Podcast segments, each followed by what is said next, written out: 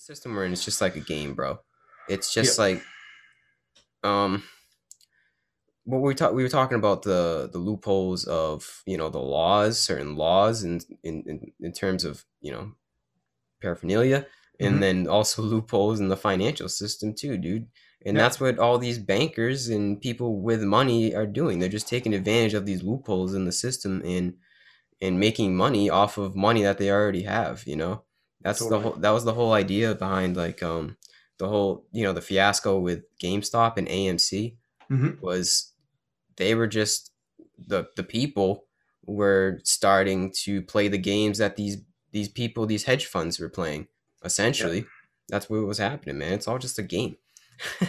It's Totally. crazy Yeah, for sure, man. Yeah, it's um I've been saying for years, like I didn't pay attention to politics for most of my life. And then uh, right around the time I started getting spiritual, I started paying attention to politics because I feel like they're all connected, right?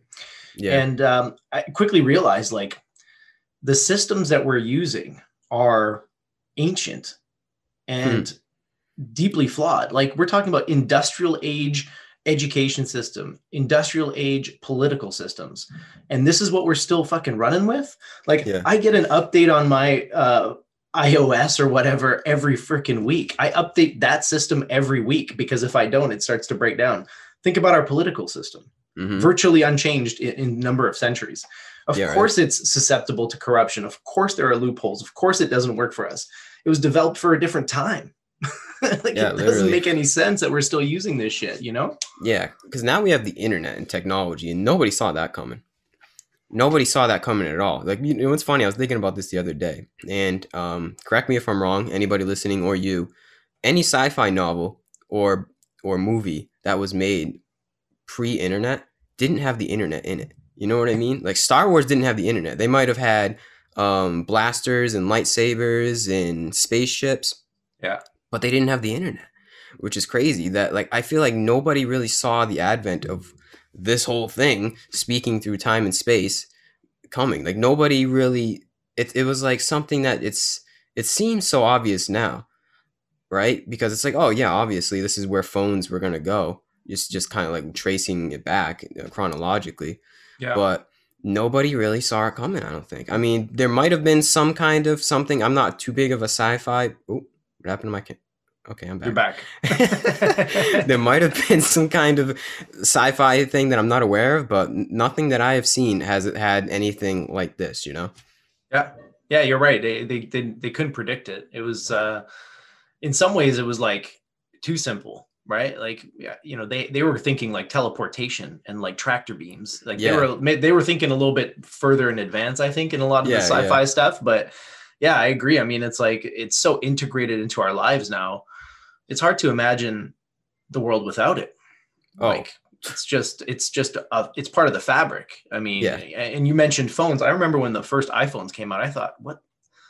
Like there's iPods. Like I had an iPod that had like, you know, 8,000 songs on it. I thought that thing was the fucking most amazing thing in the world. I was when I bought it, I was Yeah. like, it was my favorite thing for, you know, probably like five, ten years.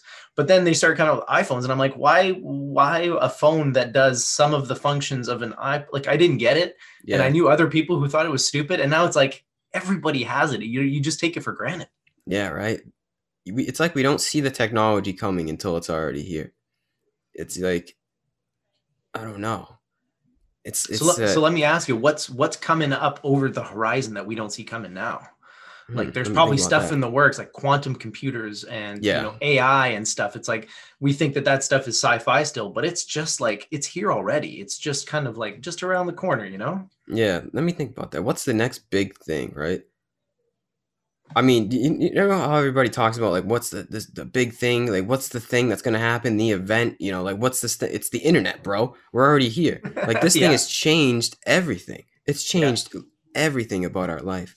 But what in terms of like so I would say the the biggest thing that has happened recently is phones. The being able the advent of the internet in our pockets.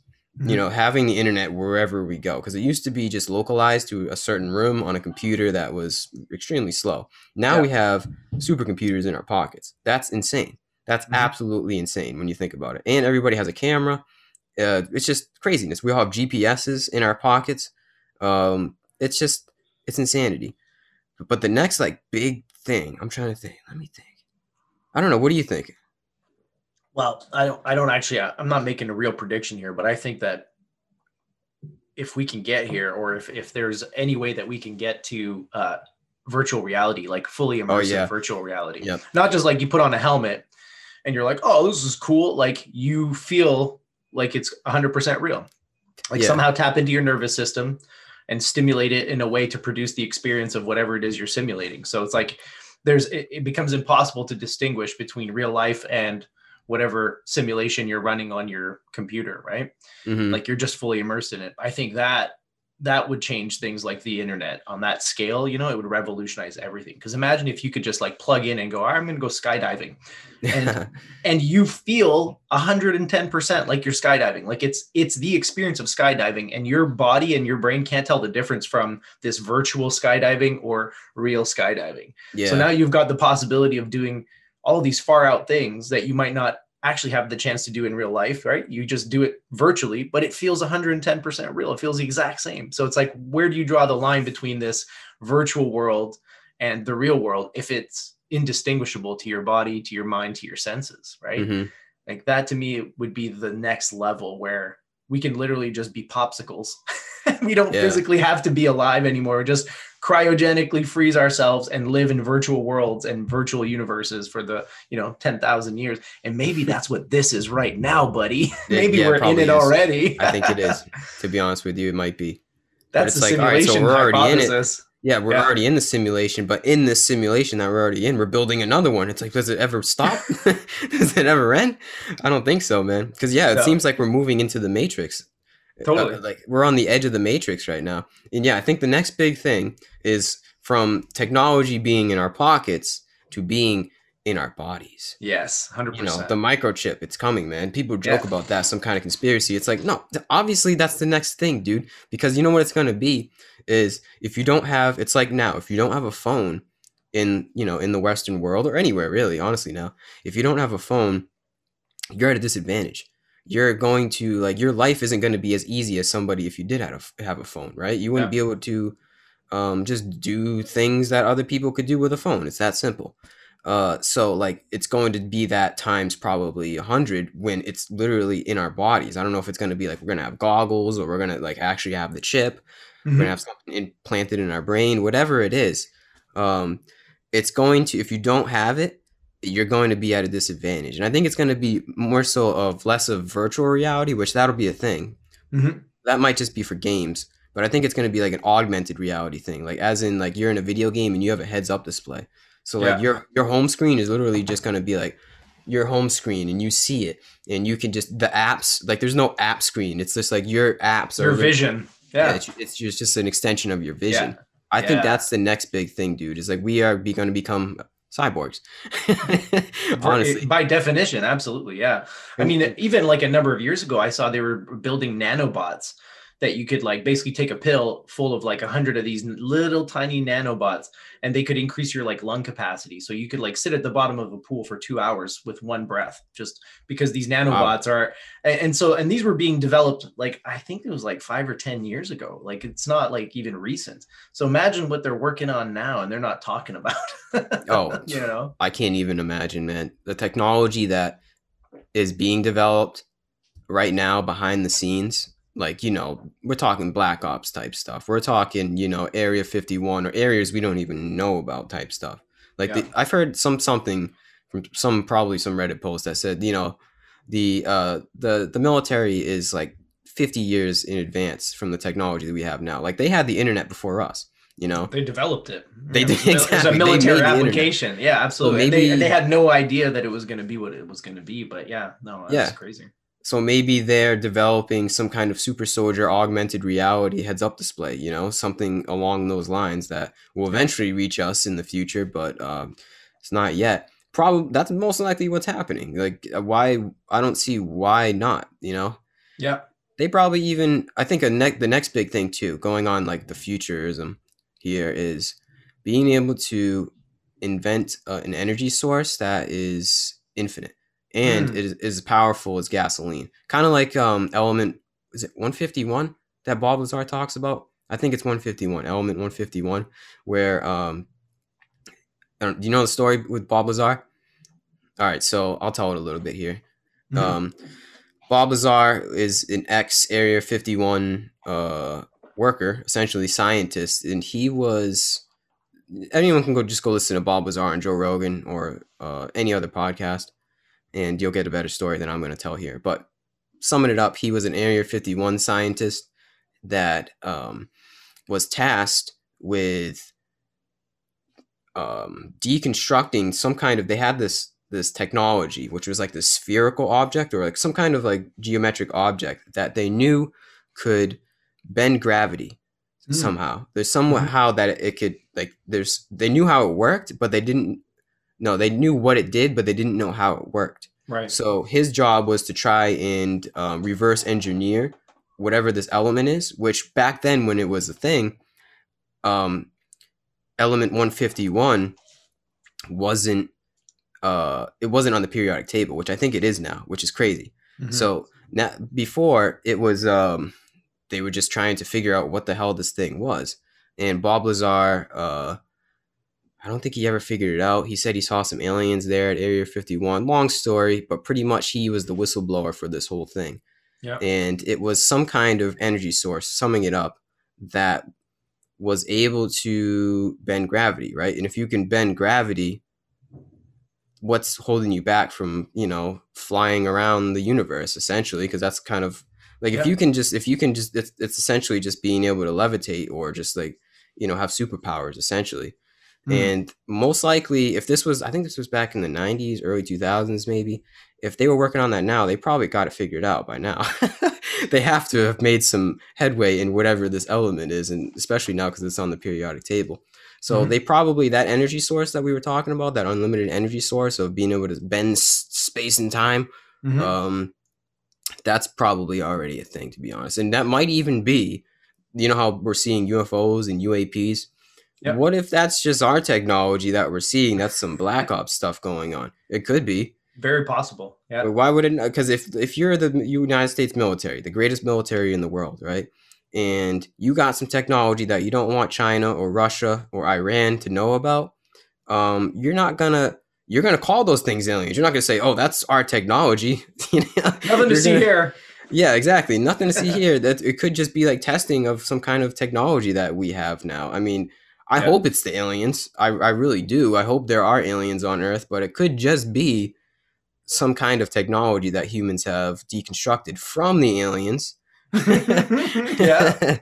but yeah, I don't know. Who knows, dude? There's a lot. All summing it up, dude. There's a lot going on behind the scenes that we have no idea about as the layman, as the people Absolutely. that are just trying to survive day to day. You know.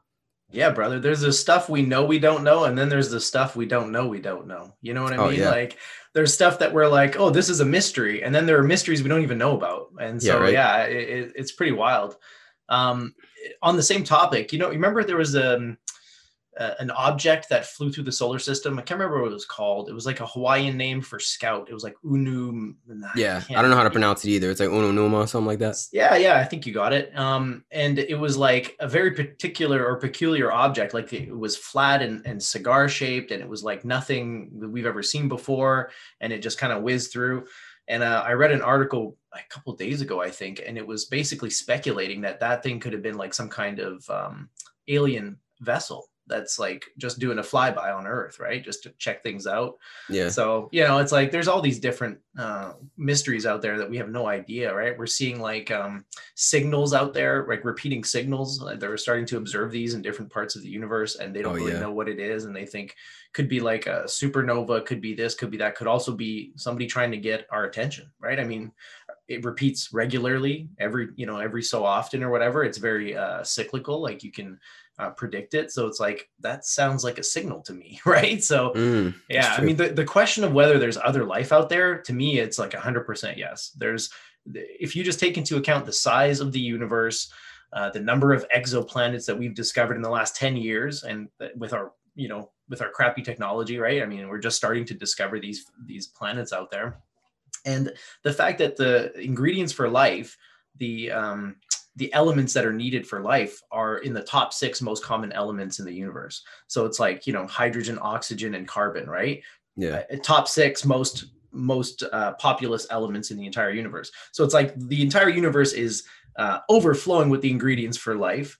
Uh, there's billions and billions and billions of exoplanets out there. Like, of course, there's other living creatures out there. They might not even be as advanced as us, but 110%, I, I think there's other creatures, other beings, probably sentient beings out there for sure. Yeah, right. There's got to be. There's even if you put the odds at one in a billion, there's probably a billion freaking planets with life just in the Milky Way galaxy, bro. Like, Yeah. people don't understand the size, right? It's like, oh, one in a billion. What are the odds? Well, when you're dealing with trillions of freaking stars, each one potentially housing X number of planets, one in a billion are really good freaking odds now because you're dealing with trillions. like, Yeah. you know? So, Oh yeah, man, undeniable, man. There's got to be aliens out there.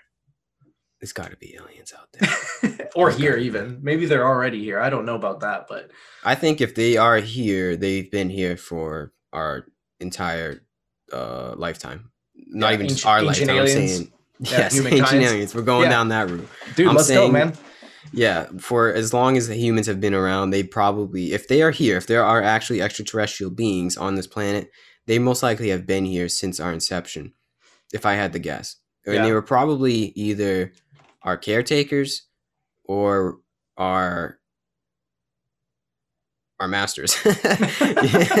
you know, either one. Like they're they're either here for us to guide us along Yeah. or they're here enslaving us, sucking our energy. Or some people say there's both. Some people say there's the reptilians that are taking our energy, harvesting it, and some people say there's a war going on between, you know, I don't who knows, dude. Who uh, nobody has any idea. But what there's but there's probably if there are extraterrestrials, they've probably been here. And I wonder where we come in the picture too. That makes me wonder. So it's like if there are these extraterrestrial beings with with with spaceships that are able to bend space and time and gravity and and, and just you know do these feats of physics that are just so unattainable to us at this time Mhm. um why are they so concerned with some monkeys you know there has why, to, are we have to have why are we so concerned with monkeys, Gary? with monkeys? Yeah i don't know. That's a good question We do So let's- experiments on them. We like put them in zoos, you know, where but we're like so much more advanced than apes, you know, and monkeys, right? So it's maybe like it's it's because we so we look i when i look at a ape i'm like damn i see so much similarity between me. I'm like damn look at that thing.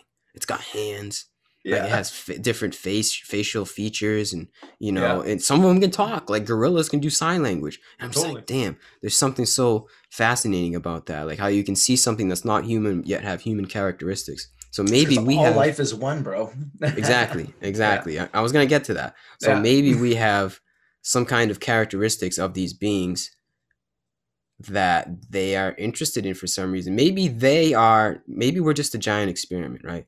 And Maybe. from this, we're they're developing us into this being that is just so unworldly. Like we're we're literally creating a whole new creature being. You know what I mean? Like we are we are morphed between an animal and an alien essentially sometimes i think that sometimes i Yeah. think that we are the, the the the essence that these aliens have these caretaker aliens have implanted in us is is consciousness like they mm-hmm. know that we're all that one consciousness Yeah. but for some reason i don't know why they had to put that consciousness here on earth and in, in inside of an animal dna inside of an ape dna right like there's Mm. i think we're like we're half alien, angelic creature, whatever you want to call it, some extraterrestrial, otherworldly creature, and then half animal. And that's Mhm. what a human is. Because, you know, I am an animal. We all know that. We all have our sexual instincts. We all have our uh, sensual pleasures, is what I'm trying to say. That we all, Yeah. you know, we have our animalistic side of us that we can all recognize. Um, but then there's also the other side of us of like you said, we're all one. We can recognize that we are all this one giant consciousness. We are all these these spiritual, multi-dimensional beings. Uh, we're able to have, you know, the laws of physics. Um, we're able to go to the moon, and you know, just the, the list goes on of what the, the other aspect of humanity that is disconnected from being an animal. There's something about that, and I think the aliens are they're they're that's the part of us that is is, is one with the aliens somehow. Mm. I mean, all was one, no matter what. Like in this physical realm, all was one. But I think there's a certain essence about a human being that is is um unworldly. You know, Mhm. there's something extraterrestrial in our DNA. Like we are the aliens. You ever heard that? I think it's true. We're not 100% like coming down on the spaceships, but I think there's an Yeah. essence in us that is directly related to these things that we're seeing in the sky. It's crazy, man. Well, what are we creating? Where are we going? What's the reason? If there is a reason, I don't know, but we're creating something. Doesn't it seem like it? Like we're creating we're moving like human development isn't going backwards. We're creating this this thing like we're doing right now. We're creating like seems to be some kind of super intelligence. Some Yeah, kind oh, of like absolutely. yeah, we're we're creating a hive mind, and we're I mean we are. I mean we're we're the only uh, non-insect species that is considered ultra social, right? All the other ultra social uh, creatures on this planet are ants, bees, right? They're Hmm. like insects. We're the- hive, you're saying? Yeah, but we're we're like the most complex animal to develop the ultra social trait to the point where we can function in large groups as essentially one. If you look at things like military corps, you know, like a unit or whatever, there's like you know however many people, two thousand soldiers operating as one creature, one being, right? Yeah. One mind behind them.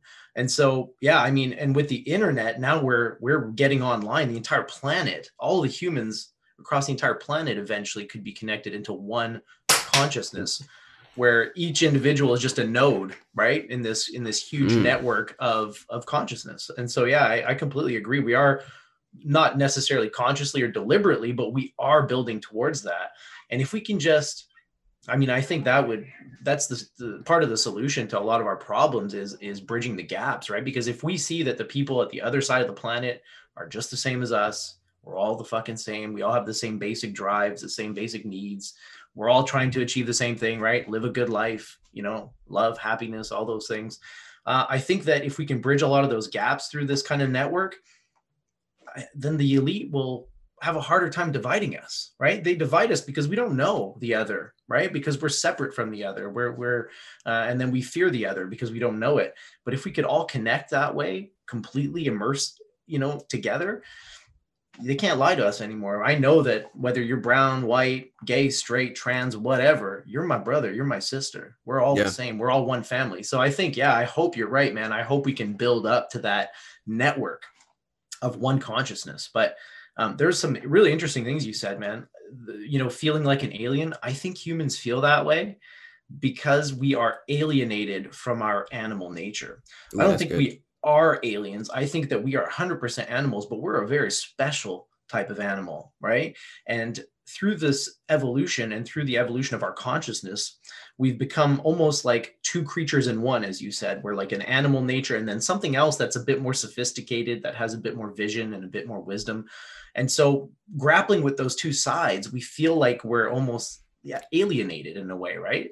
because the body wants to do certain things it has certain cravings but then there's a part of you that's like no dude like i can't i can't do that like i have responsibilities or i have to to work towards this Yeah. and so yeah that feeling of being divided and of having multiple sort of uh, almost uh, i guess you could say consciousnesses inside your body uh, i think is is the source of that alienation or that feeling of being an alien that you you describe so well man yeah, that's good. Wow.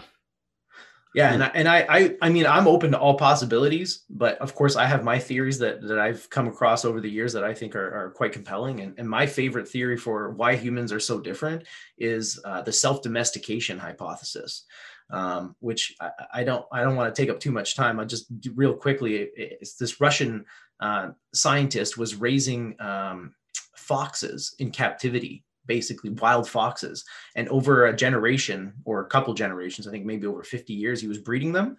And he was taking the aggressive ones and killing them or getting rid of them and breeding the ones that were like the most friendly right which is essentially what domestication is you get rid of the ones that are hyper aggressive you keep the ones that are friendly and over generations you get dogs from wolves Mhm. so anyways this guy was doing this with foxes in 50 years the foxes snouts shrunk their ears got floppier so over 50 years of selective breeding and domestication the fox has changed physiologically and when you look at humans, like we're so close to chimps and bonobos, right? Uh, like 1% DNA difference. Bonobos are starting to do this. And bonobos, if you know anything about them, they're very similar to chimps, but their behavior is, is quite different. And what they do is they don't, they're not aggressive. The females run the society and they use sex for everything to, to resolve conflict, to get rid of hyper aggressive males. And so what we're seeing with bonobos is they're starting to self domesticate. And lo and behold, they look more like humans than chimps do. Oh, If you ever look at a Yeah. bonobo, some of them look freakishly like humans. And so I think we're like an ape that started to self domesticate, my man. That's what I think. I don't think aliens came and put anything in us. I think we just domesticated ourselves and uh, that that basically changed our entire everything. I mean, it made us so different, right? Even though we're not that far removed biologically from from apes, right? yeah. That's what we need to do, man. Resolve conflict. We just gotta have sex. The bonobos, bro. Giant we can either go with our chimp nature or our bonobo nature. I think the bonobos have figured it out. When I a gu- when a male gets super aggressive, they just kick him out of the tribe, and then he comes back with his hat in his hand about two days later because he's lonely. You That's know, crazy, man. just take Wow. t- take the hyper aggressives, the psychopaths, the the, you know the crazy people out, and all of a sudden you've got a, a brand new world. But There we go. Look at that. Looks like a face, right? Looks like a human, kind of. They all have different faces. Like this guy has a different face than this guy. The other thing about bonobos Oh, that girl. is uh, wildly interesting, they're the only other species on Earth that does it missionary. wow. No other animal on Earth fucks face to face except for bonobos and humans. So I'm telling you, man, I I feel I feel very uh, Mm. confident in the self domestication hypothesis. I feel like that's that's what happened with us. And now we look back and we're so far removed from these creatures, but think back to that Russian scientist. In 50 years, the foxes changed physiologically. Their appearances started to change after only 50 years of domestication. So now give yourself 100,000 years of self domestication. That's the difference between you and a chimpanzee. That's why you look so different. That's why you're so vastly different in so many ways, right? You think we just became too isolated? You're saying? Not isolated. I think that we we literally just um, domesticated ourselves by by um, being social and by basically removing the hyper aggressive uh, you know characters out of the tribes and stuff. And eventually that that caused us to become more social. And basically, yeah, the self domestication hypothesis is like when you domesticate a creature, an animal, it changes physiologically. And that's why we've changed so much from the apes we were you know, 2 billion or 2 million years ago, let's say. Hmm. Yo, I'm looking at these bonobos, man. They look kind of creepy. I know, right? There, and I, I guarantee you, if we could, if we could just like preserve them and let them keep doing what they're doing for another twenty thousand years, they would end up just like us, man. They would just turn out to be just like us because they're already on the way. Yeah, look at that, man. That's crazy. They all right? have different faces, which is crazy because other animals don't have faces, right? yeah, But I mean, they do in a, in a certain way, but not to the extent of these bonobos. Like, look at that guy or girl has a different, totally different face than this one. yeah, And yeah. They're sweet, one. man.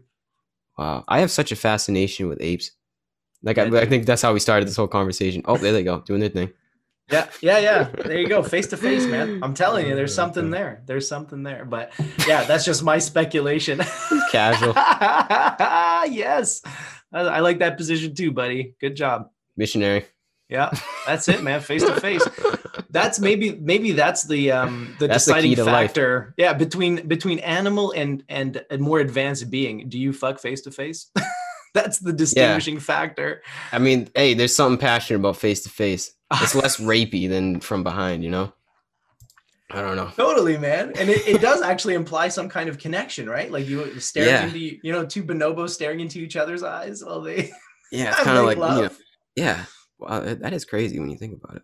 Yeah, dude. I, and again, I, I haven't brushed up on this in a while, but I, for a while I was um I was deep into it. Bonobos fascinated me for a long time, and and then I got I, I picked up this uh, self domestication hypothesis, and I was like, man, just rings so true to me. It's like because you know we want we feel like we're so different, and we come up with these kind of like you know grandiose explanations, like the gods made us out of clay and breathed into our lungs, and made us the gardeners of their palace or whatever. And it's like, yeah, that's cool. I can see why we would think that, but I just feel like there's probably a more like simple explanation, let's say. And I think if you look at evolution and domestication and all that kind of stuff, it's like, oh, that's a compelling theory, let's say. Yeah. I think those those tales, those tall tales of our origin, are just different ways to explain that. Like, you, I think it just depends on how you look at it. Like, there are Yeah. yeah, you can explain it with the tall tales of you know Greek mythology, or you can also just take the evolutionary route, or you Mhm. can take the route of Krishna and Raman and Atman, and you can take the route of uh, Yeah. uh, you know Christianity, Revelations, but it's all getting around to the same thing. You know, it's just that we we all came from this one thing, and we're all just throughout throughout our missionary sex, we have evolved into these loving beings of humans. You know, Yeah. we, we kind of uh, yeah, we've transcended that animalistic.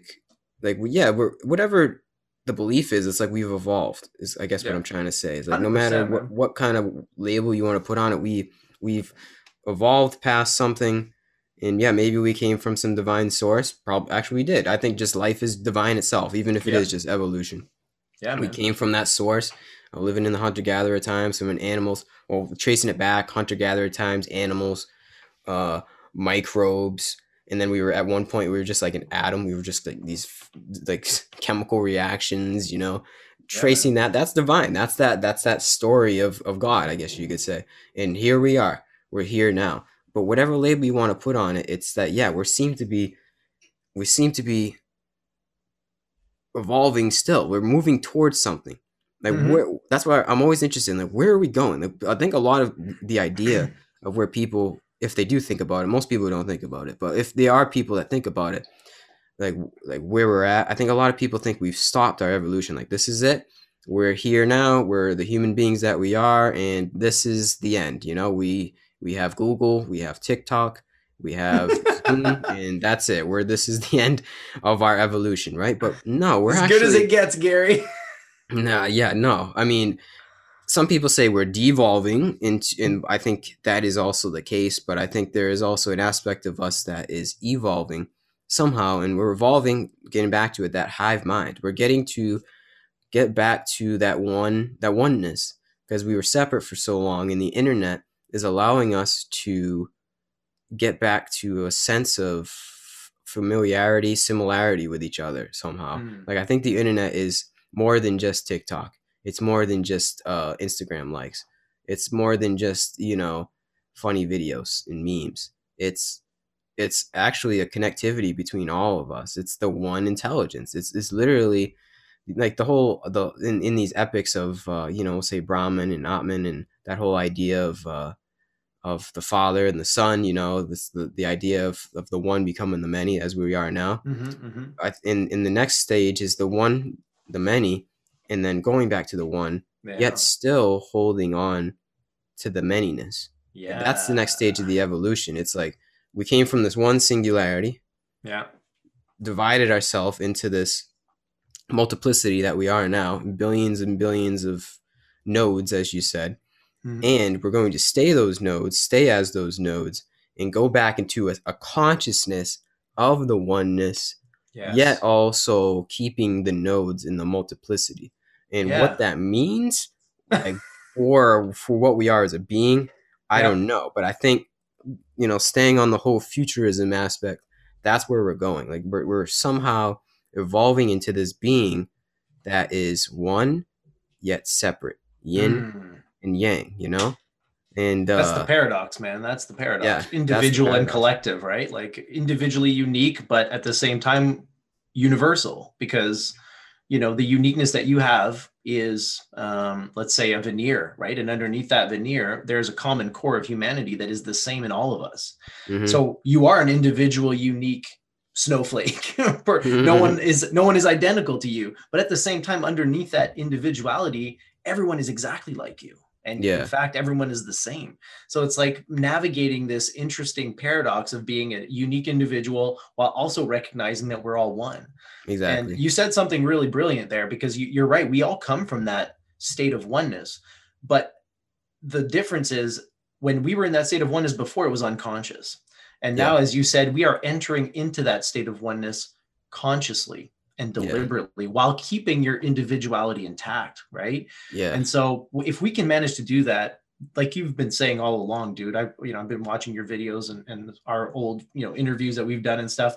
You keep saying like this is the the the first like day of the future, or like you keep saying yep. like we're on the cusp of it, right, mm-hmm. dude? That if that happens, the world will be radically transformed. Like we think that it's crazy now, looking at the internet and all this stuff, dude. If we can all recognize our oneness while maintaining our individuality at the same time, this entire planet is going to change for the better and we are yeah. going to become star trek level beings my friend we're yeah. going to go vacationing on mars in in 30 years because we have it we have mm-hmm. the technology we have the know-how we have everything at our disposal the only thing we're missing is this awareness of our uh, commonality our our, our yeah. uh, connection man our connection to every other creature on this earth basically. right that's the next stage is is us all becoming conscious of that and it may seem crazy because honestly, that's not the paradigm right now. We're, we're still not running on that. Even though we, we're developing the technology for the Jetsons, like we talked about in Star Trek, we're still that we're not, it's not going to be able to work unless we have the consciousness of all is one and one is all. Because yeah. if we don't develop that, we're going to blow ourselves up. It's that simple. Like we, if we develop some kind of technology like that and we still have hatred in our hearts toward other human beings, something something big's gonna happen. We're gonna we're a nuclear bomb, you know, um, some kind of uh, electrical grid strike. I don't know, whatever it is, something bad's gonna happen, oh, and oh, yeah. it, unless we uh, we evolve consciously to that point of all is one and one is all, it's not gonna work, you know. But we yeah, we are going to. There's no there's no you, you there's no you there's no choice. We we have to get to this point that I'm speaking about right now. And, and I know this for a fact because I speak to other people that are on this wavelength. So yeah. I know that I'm not crazy. I'm not crazy, mom. There's other people out there like me. Gary's and... mom, you better listen. He's sane. Yeah, seriously. Well, listen, listen, man. Being sane in an insane world, right? I mean, you're going to feel some alienation. That's that's a, a side effect, right? um, and people are going to think you're the crazy one because the entire world's crazy and you're one of the few that's uh, that's on the the wavelength right so it's that okay. makes perfect they thought sense. jesus was crazy too bro that's all of them man all of them all of the the greats they, they were all crazy. they were all they were all rebels bro they were all going against the grain they were all thought to be crazy by the people of their time and then you know lo and behold 2000 years later there's uh, a thousand denominations of christianity out there mm-hmm. worshiping the dude yeah, it, it's pretty wild, man. But uh, I don't know if we have to do it. I think that we're uh, definitely uh, we should definitely build towards that. I think that would be uh, wise of us, and I think that those of us who are on this wavelength should definitely continue working towards that. Um, but I mean, it, like you said, it could easily come to an end, right? I mean, we could easily wipe ourselves out, and especially because like this hmm. whole paradox, you know, we're talking about interhuman connection, right? The fact that all humans are one, but another aspect of this uh, evolutionary leap in consciousness has to include the earth man and nature we have to recognize that we are also one with the planet and that we don't exist without the planet and so our fate and our well-being is tied up with the entire uh, fate and well-being of the world and if we observe nature and we study nature and we see how it operates and we do the opposite which is what we're doing now right? Infinite growth right? Doesn't exist in nature. Waste doesn't exist in nature. Uh, until we learn to align ourselves with the way nature works and to work with it instead of against it there's yeah. still a very good chance that we're going to fuck ourselves up. I mean, dude, the weather in my town last weekend was hotter than the Sahara Desert. I live on Vancouver Island, British Columbia. It was hotter here than the Sahara Desert. Climate change is fucking legit. And I don't know if we're doing it or if it's just the natural cycles of the earth or both, whatever.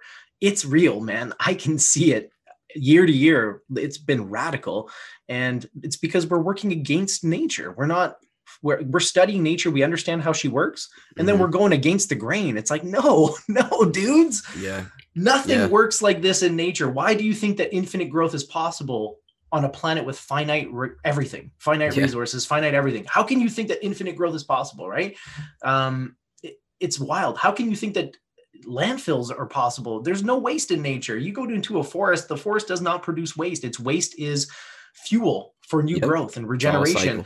We can mm-hmm. do the same, man. We have the understanding and the knowledge. So not only do we have to figure out that we're all one as a species, we have to figure out that we're all one with the planet and we have to get in alignment. Doesn't mean going back to like work tilling the soil with fucking stone tools. It means using technology to get in alignment with the way things are. It means using our understanding to become one with nature and one with each other. And then pff, nothing can stop us. We will Amen. Populate the entire fucking universe, my friend. Mm-hmm. Humans everywhere, for better or worse, right? yeah, man. Amen. That's that's that's the goal. That's all. That's all part of that that paradigm shift consciousness that I was talking about. You know, it's all it all relates 100%. to that. And Oh, what I it is that. is we need people that are powerful and actually can make decisions like that, and that have a lot more money and influence than I do to get on that wavelength. You know, we Yeah. need the dose these people with psilocybin. all of these powerful people, they need to get on that wavelength, man. Because like, what am I mean? What am I gonna do other than talk about it? Maybe I can make some small decisions, like, you know, I don't know, don't run the water while I'm not brushing my, while I'm brushing my teeth, or you know, just simple things in day to day life. You know, renewable plastic bags, uh, little things like that. But is that really gonna change the world? If we all did it, yeah, but I know that's not going to happen. But what's really going to change the world is the policymakers and people that Mm. you know own these companies that have the ability to change the products that we use Yeah. and to change the way that we actually do live our life and you know institute certain laws and procedures that enable us to create that better world uh i don't know how we get them on that wavelength though because it's like it's crazy man those people the, the, the i feel like the, the most powerful people are the ones that are the most lost which is understandable Yeah. those Yeah, are the ones that are yeah. most attached to their power. That's what it is.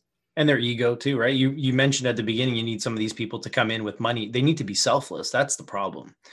Got lots of people with enough money to make it happen but they're not selfless. They're very much ego driven and so as long as you've got motives like that you know you're you're you're in it for uh, your own fame your own wealth your own whatever acquisitions yeah there's no way that those people are going to be on that wavelength. But yeah who knows right i mean i like the idea of dosing them I think that would be I think that would be an elegant solution to the problem. If only we could find out, you know, if they all have like a, a team meeting once a year, you know, it'd be nice to like slip some LSD into the water supply there or something and see what happens. But yeah, I don't know, man. It's um it's back to the system. It's back to what we started talking about, right? It, it, you and I can't can't reverse climate change. We can't fix the problems individually we need to fix the systems that perpetuate the problems and allow the problems to exist right? That allow pollute uh, com- companies to pollute and dump things into rivers and you know all that kind of shit right? Like we have to fix the system but that's something we can do i think in a democracy at least in theory. Yeah in theory. In an uncorrupt democracy yes Well, and in fact, the fact that it's corruptible and the fact that it's, like I said, a 300 year old system with lots of vulnerabilities actually makes it easier for us to exploit. It makes it easier for us. There, there are loopholes. There are ways to, um, let's say, hijack the system. I think, um, especially in Canada. I mean, I know in Canada, you know, I think it's like 50% of the population doesn't vote. If you could create a political movement that engaged that percentage of the population, the ones that don't vote, you've got yourself a majority government. You can you can change the laws. You can do whatever you want. yeah So I think you can hijack the government. And in the US, it's probably similar. Like there's a way to do it. You just need critical mass. You need a lot of people on the same page to get on board and to, to vote and to, you know, get involved. And that's that's the challenging part. Yeah, right. Well, I think voting will eventually be on our phones or through technology, through the blockchain, probably. Not if not if they have any say in it. Not if the elite Yeah. and the pol- they don't Yeah. want that because then you will get the type of change, systemic change that I'm describing. Because Yeah, if you had the ability to vote on your phone, you wouldn't just be voting on your representative. You wouldn't just be voting for the president. You'd be voting on bills. You'd be voting on laws. You'd be maybe proposing your own fucking laws. And if enough people support it, why couldn't it become a law in government? You know what I Yeah. mean? So I think they're going to fight that as hard as they can. They don't want you to have that kind of access to the to the system because then it will change, and then they'll be out of a job. Why why do we need representatives if you can do everything over you know your Yeah. computer and your phone? Right? You're your own representative now. Maybe that's what the future entails is that we won't, humans aren't going to be us. Like they're not going to be running us. I mean, you know, like human uh, Yeah. technology will essentially be our master and we'll, we'll like, there'll be some kind of like, it won't even, not really like a government like we have now. So like, don't picture like, you know, like a, a representatives such as that we have now where we elect reps that Yeah, like congressmen and senators. yeah and- like not anything like that like a, a government that's has no like there's no three branches there's no president but there's some i don't know i'm not proposing any solution but some kind of government or system that we, algorithm. some kind of algorithm yeah, that that that we all agree on somehow Yeah. and and it's it kind of is like our overseer it's kind of Mhm. like our it's our arbiter it's something that kind of is it decides it doesn't decide the rules but it's the one that holds the rules in place for us Yep. Yeah, yeah, for that's sure. our future that's like that seems to be like if you if you don't corrupt the technology which how do we go about that i don't know maybe the blockchain Sounds like blockchain. Yeah, blockchain is hard to corrupt, right?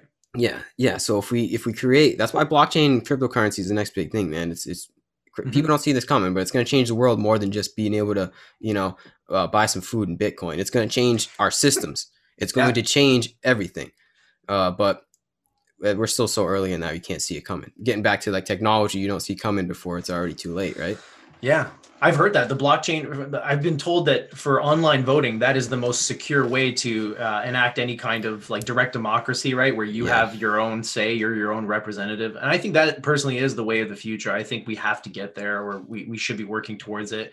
And you know, it's interesting. What do you think of this? Whenever I bring this up to people, they kind of cringe and they're like, "Ugh, like people can't run themselves." Like the population, the general population isn't smart enough to make these types of decisions, right? Because I'm talking about like you and I taking things into our own hands, right? Having our own our own votes and our own power, right? Yeah, yeah. A lot of people are very cynical about that. So what's your view on that? Because if you're giving if you're opening it up and you're letting people have more access to politics and have their own voice and their own say, you're also opening it up to people like I don't know, people who are racist, people who have uh, basically what you and I would consider to be antiquated ideas about humans and you know identity and stuff like that. So what what's your take on that?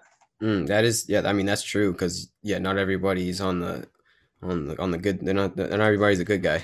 Not everybody's on the kumbaya train like you No, and I, right? no there's some people on the dark side Yeah. and uh maybe we don't get to that point until we change our consciousness first like i don't maybe we're just not physically we have to recognize that we, we aren't able to be independently uh, uh self uh governing Self, yeah. mhm. until we change our way of life our consciousness which which by then we're probably going to be in a totally different world you know Yeah. i don't I, yeah we're right now if we were to say tomorrow institute that self-governing process through the blockchain whew, shit would be crazy man we would like there's too many racist people out there like you said there's too many people that are just so lost in the sauce so far gone where just like we'd have some laws and stuff that would pass that probably wouldn't be a good idea and yeah i mean Hmm. it's a very very complicated issue. Like what Yeah. we're talking about is like we're talking about it very basically in basic premise but yeah the whole the the intricacies of that system the said system that we're talking about it's it's it's so complicated on how it would actually make work you know? I don't know. I think it's i can see it though. I could see something like that happening. Like um i heard somebody say this the other day. I don't know who it was where it was but decentralization is evolution. Maybe that was Mhm. in when i was talking to ruben the other day. I don't know. But decentralization like the we we've become through through our evolution more and more decentralized as we go on. Like Yeah. we started off with the kings and you had the peasants and you know um you know just the whole uh, aspect of just you had one ruler and that's Yeah. it. And he was the central government but slowly but surely we're moving toward decentralization just with the advent of democracy Yep. and republics. That is decentralization even though we still have representatives and we still have a president or a prime minister um, it's still divided power. It's still checks and balances right? So i think just natural evolution through while we're evolving our consciousness we're going to naturally evolve into some kind of decentralized system through technology. And i'm not going to be the one to propose this is how to do it. I'm just saying i can see that how uh, the future unfolding that way. And like i honestly dude i don't think humans are going to run us. I think it's going to be technology is going to be the arbiter Mm. of our species in the future which is that's crazy. That's But like we're that's the, but we're the arbiter of technology, my friend. So indirectly, we're still, you know, we're creating these um, AI networks that are smarter than us, but we've somehow created them. it's Yeah. kind of a that's a paradox in itself, right? I mean, they've got these like deep thinking AI networks that, you know, you plug in the medical data for uh, an entire hospital, and it'll start predict the health outcomes of its patients with more accuracy than any doctor could. And the doctors are looking and they're like, how did the algorithm predict this and they're looking at all the data for this patient and they can't figure out but the freaking the computer knew. Yeah. it, somehow it saw a pattern that humans can't detect in the in all the data right? So yeah i think even if we get to that point it's like we're still behind the veil like of the technology. We're still the ones tooling the technology and making it do what it does but in some ways i think having an impartial kind of algorithm or ai uh, at least oversee things maybe not be like the dictator of the world but like as the sort of foundation of our uh, of our governance would make a lot of sense because it's impartial it's a lot smarter than we are and it understands things at a level that we can't understand so you know it would probably take care of a lot of the uh, of the debates that we would have because it's like there is no debate this is what the freaking computer said it knows it's 99.9% accurate that's what we're going with right like yeah. take some of the guesswork out of it mm-hmm. Yeah, I think. Um, yeah, I mean, who knows when we have Skynet? You know, what I'm saying that's in the future. That's that's way in the future. That's like outside the the concept of what I can think right now. But I think the the next the the closest step that we can kind of imagine is creating a system of technology that um, is uncorruptible. Mhm. So we still have human beings that are running us that that we say they're the president or representative, whatever it is. But the way they got elected is uncorruptible, and and um, you know get rid of the whole lobbying aspect, and Yeah. you know the whole let's make our system a system through technology, through maybe blockchain, whatever it is, some kind of algorithm that is no matter what is uncorruptible. There's no there's no greediness. There's no like sly backdoor deals. There's only everything is transparent. And I Yeah. think that's the first step in this before we get to Skynet is creating a, a system that is is able to be just and fair and like I said transparent. Everybody can see the system that we have set up. And then Yeah. from there we get into not even needing humans anymore, but how far in the future that is could be hundreds of years. I don't know, but I think that's the next most rational next step is creating, like I said, getting rid, getting rid of these old systems that were created thousands of years ago. And and still keeping the, the core tenets and the values of because democracy I think is a great idea. yeah keeping yeah. The, the idea of democracy, but evolving it, making it into democracy 2.0. You know, Mhm. I think that's kind of probably going to be the next step, and it's probably going to be through blockchain because you can't, like I said, you can't corrupt blockchain technology. There's you just you can't. You there's you just can't. Like it's, it's hard to explain. You just you just you just can't.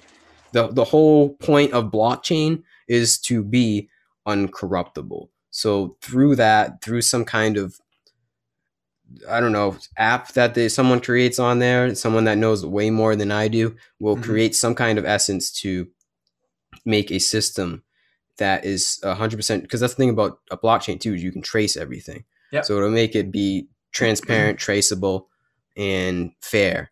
Yep. I think fair is a good word. Fair for everybody. Like if I wanted to run for president, maybe yo, you know what? I'm gonna run for president. Oliver. Whenever this happens, I'm gonna become president. Because right now I couldn't run for president. no of course not It wouldn't work. I don't have enough Dude, you- money. You, you couldn't even run for Senate or Congress, bro. Like, eh, it's not it's not a democracy. It's not a free market. It's none of those things. I mean, that you can call it what you want. It's just like saying that the uh, the Chinese are communists. It's like no, they're not communists. They, there's never been a communist state. Like, eh, you know, people throw these labels around without knowing what they actually mean. And at the end of the day, yeah, it, it's pretty crazy to me that people think that like China is communist. But yeah, the, the What do you mean political by that? literacy. Well, they, they okay, so China right now, do you think China is a communist country? They're they're ru- they're run by the Chinese Communist Party, right? But do you think that China is a communist country? From what I've been told, yes. I don't know Okay. too much about it, but you mean like, is it less communist than North Korea? A hundred percent. Yeah. Is that what you're getting at? If you look up a definition of communism right now, you will see that there's never been a communist state in the world. Oh, in like history. uh in its definition, like what Karl Marx was talking about. Yeah, just like how the National Socialist Party of Germany, the Nazi party, they weren't socialists. You think you think Hitler was a socialist? Yeah, he was fighting against socialism. He was a dictator posing as a socialist, just like the Chinese Communist Party is a dictatorship posing as communism, Oh. Okay, just like how you. Stalin was a, a dictator posing as a communist. So you can call yourself a communist, a free market capitalist. You can say that it's a democracy. You can say whatever you want. But when mm. you look at the actual ins and outs of the system, that tells you what it is. So yeah. again, China is a dictatorship. It's not a communist regime. There's no communism there. Communism seeks to eliminate all currency. So any country that has currency that is involved uh, in free market capitalism that has private ownership of any means of production, right off the bat, they're disqualified. They're not communists. That's mm-hmm. that goes against the definition of communism. Now, you can call yourself communist if you want, and people can say you're communist, but if you look at what communism is, it's that's not it. Just like how the, the Hitler wasn't a socialist. He called himself a socialist. He ran under the National Socialist Party.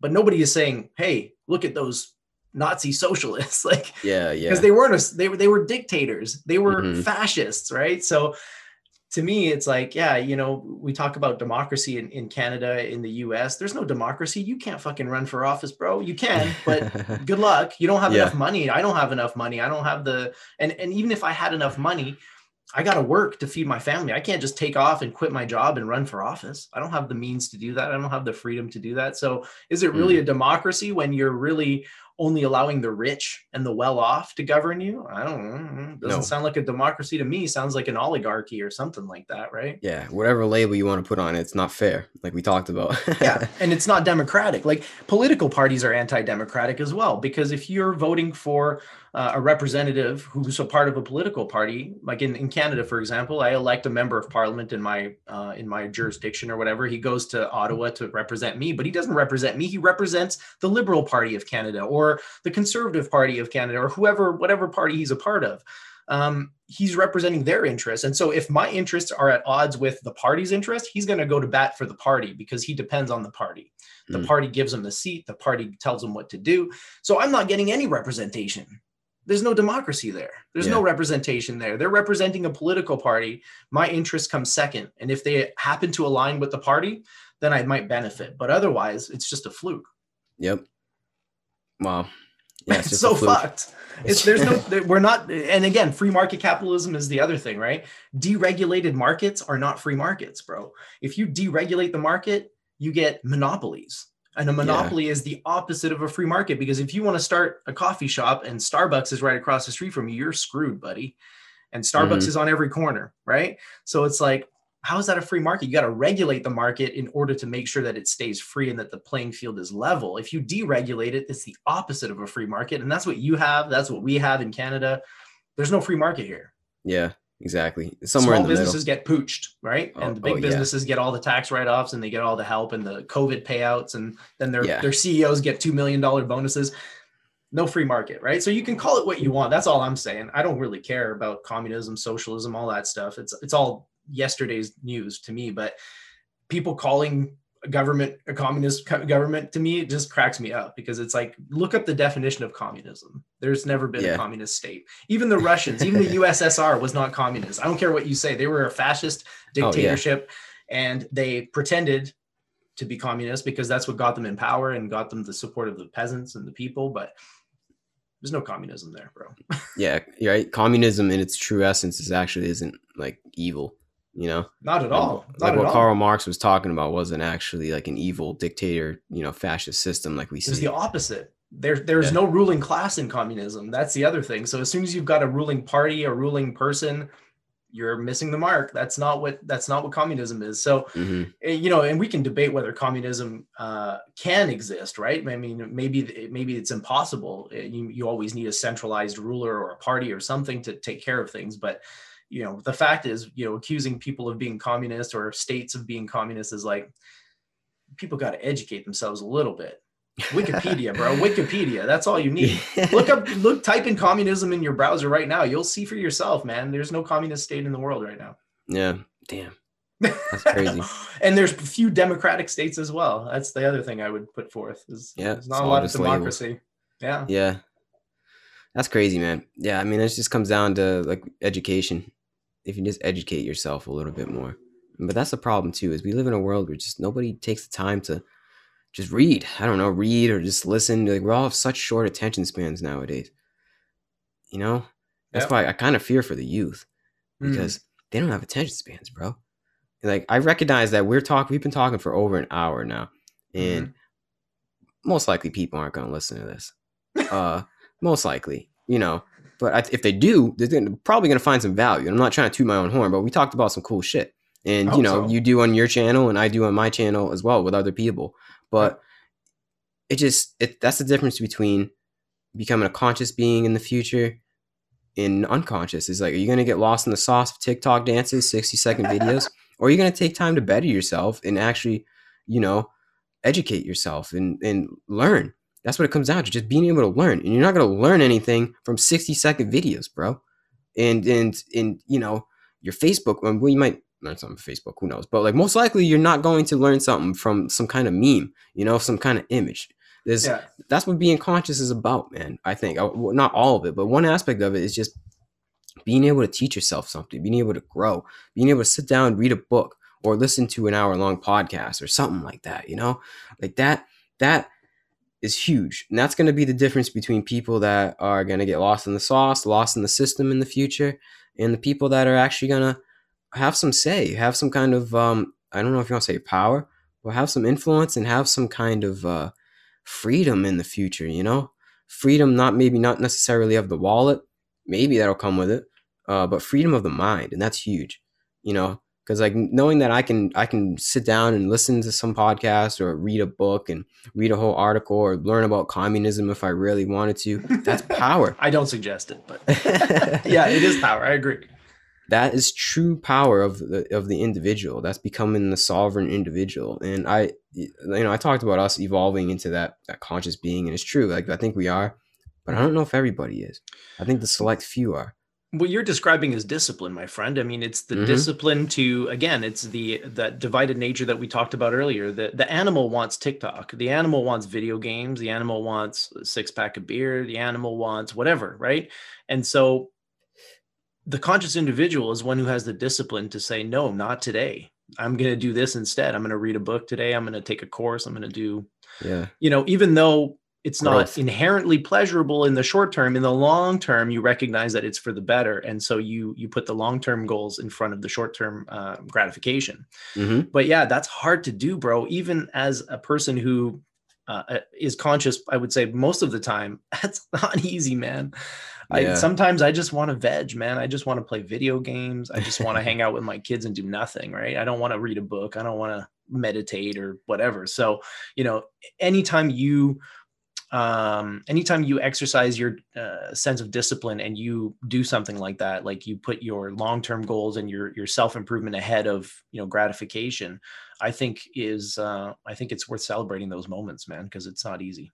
Yeah, that's true. That's just a balance. You know, yeah, you got to enjoy life a little bit too. Agreed. Just find that. You're balance. good at that, man. I think you're good at that. I like that. That's one of the things I like about you is you, you're not you know you're not all on one side you're a balanced individual you know last time we chatted you were going out to a party or a concert or something and it's like yeah. fuck yeah man live life bro i mean you're here for you know who knows how long so you got to make full use and full enjoyment of this uh, this lifetime mm-hmm. the middle way that's the middle path that's my sadhana right. my my path in this life is not to be a monk at least at this point i don't see that my, yeah. and my path also is not to just be some joe mo schmuck you know I, i'm somewhere in the middle i'm somewhere between the monk and oh shit, I'm somewhere between the monk and you know uh someone that's lost in the sauce. You know, I get I, I don't know how else to say it. Like I I think I'm I'm like the I'm I'm like the uh I'm like the bringing it to the people. You know, the the way. Yeah.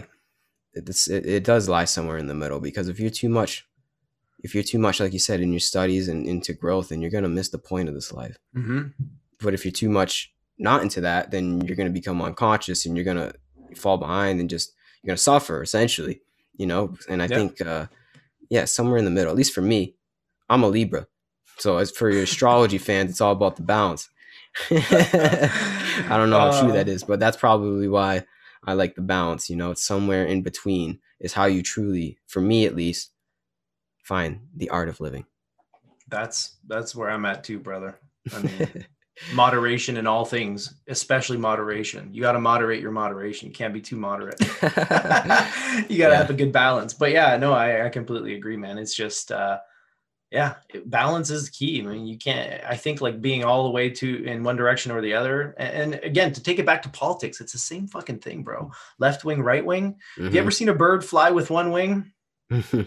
you need both wings. You need both wings. You need the, you need the socialism and the, the capitalism. You need the democracy and the fascism. You yeah. need all of it. There's elements of, of all of these political ideologies that are not only valuable but when you integrate them together as a singular whole it's like ah that's how they're supposed to work now Yep. like doing all one way and none of the other is stupid it makes no sense exactly. it's all about finding a balance right those political compasses that you show you whether you're left right or whatever it's like uh, draw a big circle in the center that's where we need to be because there's elements of all four of those like you know political ideologies that are very valuable and important yeah, and exactly. if you if you you know double down on one and you ignore the other you're going to be missing out on a lot of those important aspects Yep.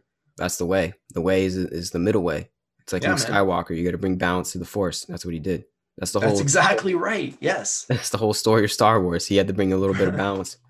Yeah, man. Yeah, he was riding the dark side. You know, he's like, uh, you got to be Yeah. a little bit on the edge there. But yeah, exactly, man. And it's like, you know, we're living in a world of extremes. So I think your message and your way of of the middle path is exactly what we need right now, man. Exactly what we need. I don't know.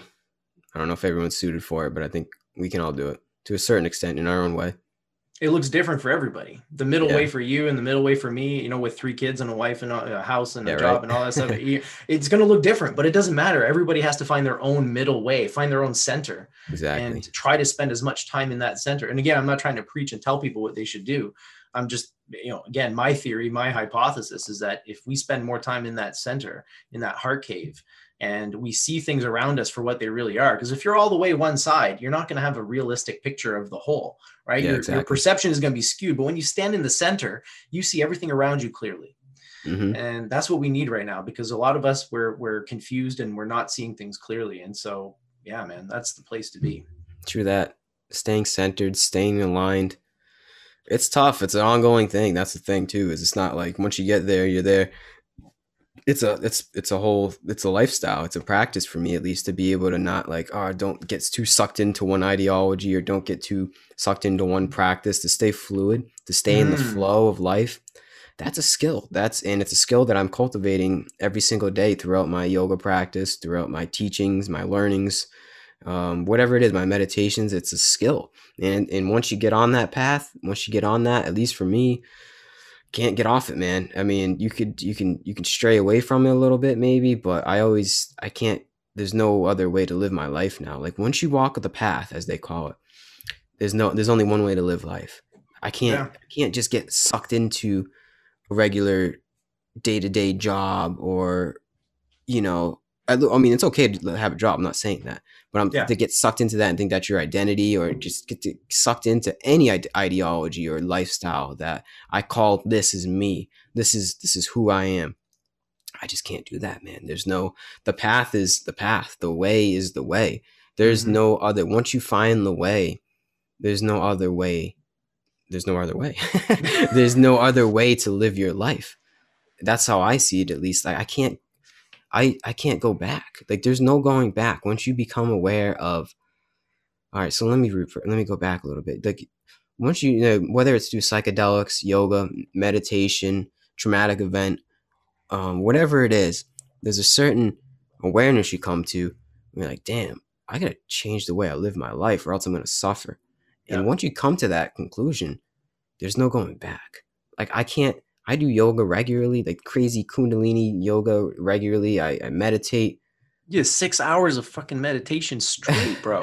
That's wild. Well, that was is wild. That was yeah, just, man. I watched your video after. You were high on your own supply, my friend. Yeah, I was insane, man. Honestly, uh, that was really insane. I don't think I'll do that again because it was actually not. It was not pleasurable. I just wanted No. to do it to prove it to myself and to prove it to other people that it can be done. Yeah. Uh, and yeah, like, but I still meditate. You know, I don't have to do it for six hours, but I still do it regularly, and that's the path for me. I don't think I could ever Yeah, stray away from that. There's no other way to live life because if I do, then I'm just gonna suffer. And and once you realize that, there's no, like I said, there's no going back. You know, once you're in the Jedi Order, You don't. You don't leave. well, and it kind of implies that what you're saying kind of implies that suffering is to, to some extent a choice, right? And I mean, I don't know, people in the audience, uh, if you've gotten this far, you might be outraged by that proposition, but I would have to agree with you if that's what you're kind of saying, man. Like, pain is pain is is inevitable right you have a physical body you're going to experience pain at some point in this life it's it's highly probable it's almost certain that you will um, but suffering is not mandatory you don't have to suffer suffering is to some extent a choice right and what you're describing here is um, the way that you have found to alleviate suffering or to prevent it from from happening unnecessarily in your life right i mean your way is is what prevents or you know eliminates the suffering in a lot of cases yeah, and we all we can all do that in our own way. No pun intended. We can all do that. Is find that that flow in yeah. our own whatever it is. Whatever I'm not going to tell you how to do it. I can tell you how I do it. I've told I've said it plenty of times how I do it. Mm-hmm. Mm-hmm. But the way that I do it, like you said, you have three kids, you have a house and a job, whatever's going on in your life. Yeah. If that's your life, you got to figure out your flow. Whatever's yeah. going on in my life, I got to figure out my flow. But there is a certain essence that we can all touch upon where we reach that perspective of I'm not suffering. Even though I may be in pain, there's no there's no one to suffer. That's essentially what it is. There's no yeah. suffering being here. If you just yeah. and what it comes down to is for me at least, I come down to being the witness of that. If yeah. I can continually reach my perspective into grounding myself into the witness of, hmm, okay, I got a little bit of foot pain today, or I got a little bit of uh, weird anxiety today, or oh, I got a little bit of a stomach ache, and I just notice that, and mm-hmm. I say, oh, but that's not me. That's just something that's it's just a phenomenon, like a movie. And yeah. I know some things are easier said than done to do that, but that's why we have the practices to train our mind to be able to handle whatever comes up.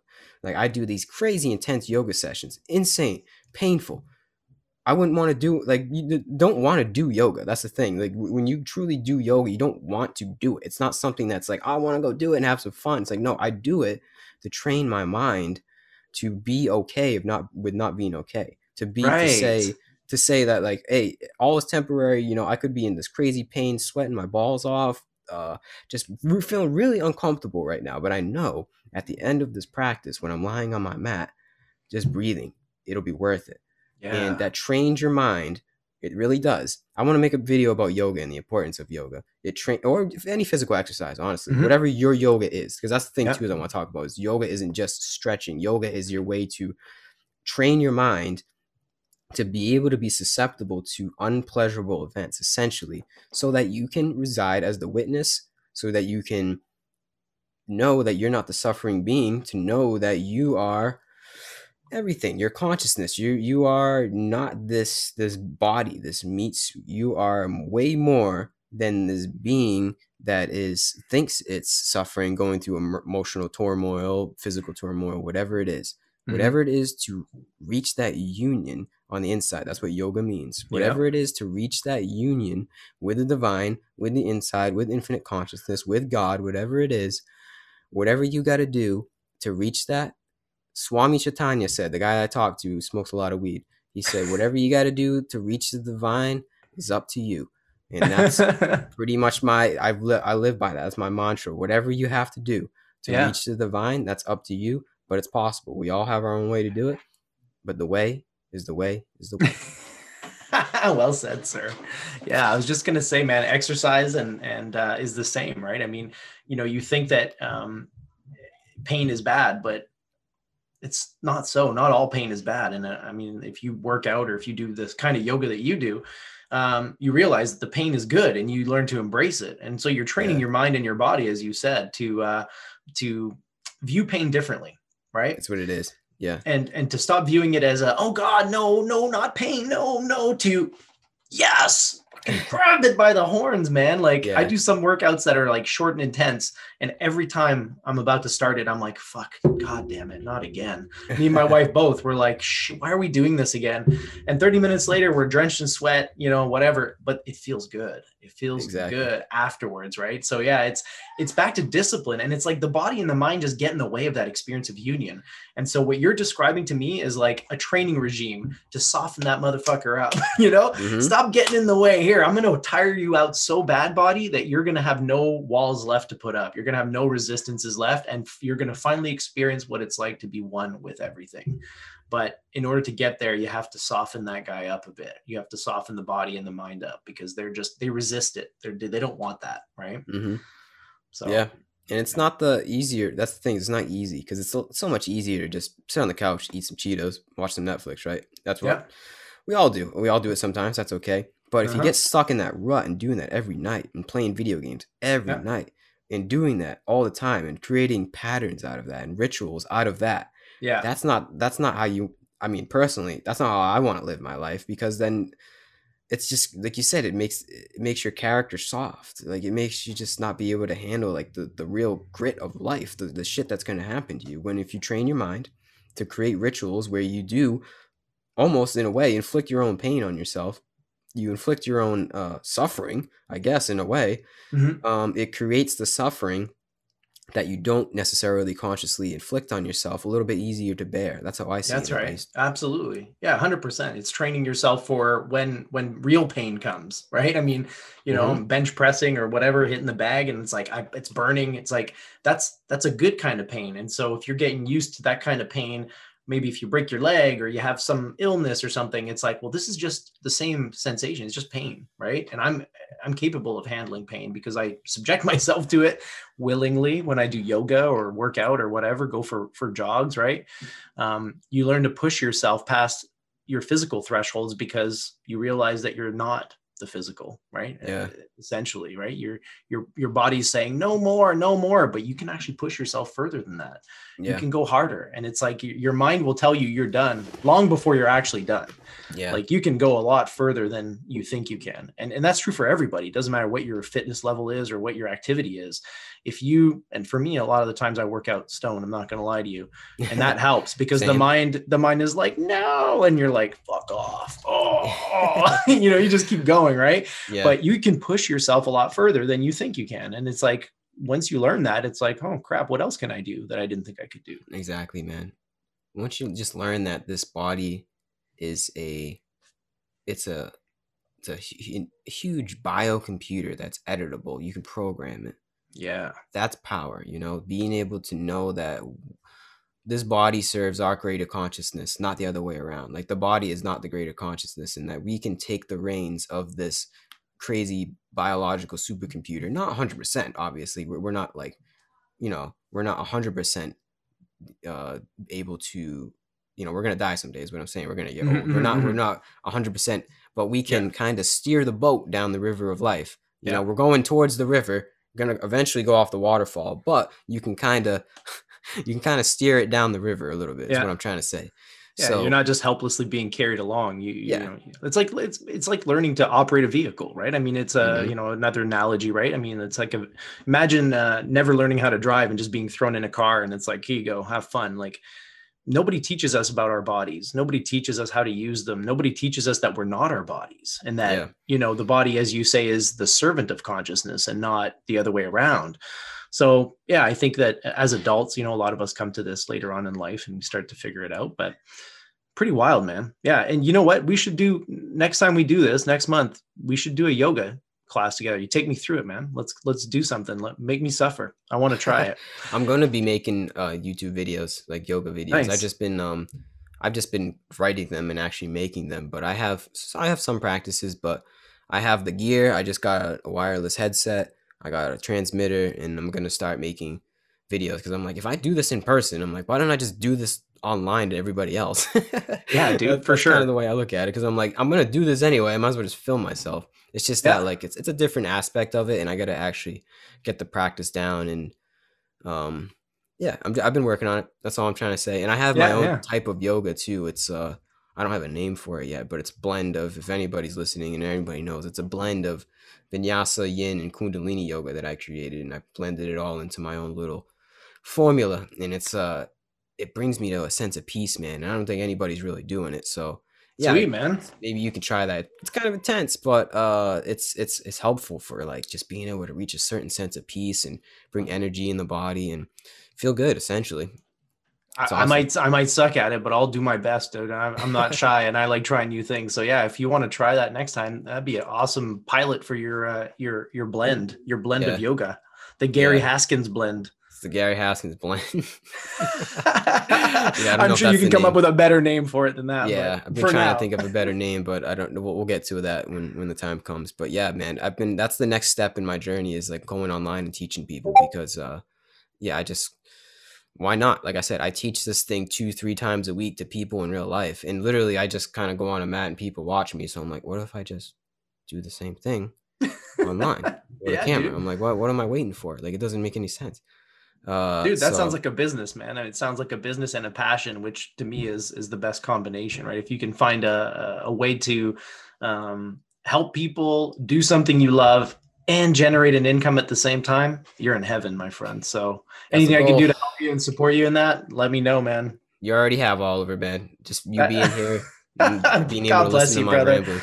Oh Honestly. man, I love it, dude. I love it. I, am so glad that we connected uh, all those months back, and I'm, I'm really happy that uh, that we're buds, dude. Yeah, honestly glad that i can call you a, a friend a virtual friend. One day man we're gonna hang out together i'm telling you. We're gonna yeah. trip. We're gonna go do some fun things and uh, we'll document it for the fun for the fans. Yeah right? I mean that's not in too distant future to be honest with you man but we'll get there. Yeah dude it's starting to open up and uh, yeah i'm i'm, I'm looking forward to it. I want to meet you guys in real life so. Let's do it. Let's make it a thing. Let's make it awesome brother. Yeah we can probably wrap this thing up on that note. I think so. Yeah, I'm gonna go hang out with the kiddos and do some stuff around the house. But it was great chatting with you, and uh, let's touch base and see uh, when we can do it again next month. Sounds good, bro. Have a good day. Enjoy the time with your kids, and uh, yeah, I don't know. Peace out. Yeah, man. Thanks again. see you later, bro. Cheers.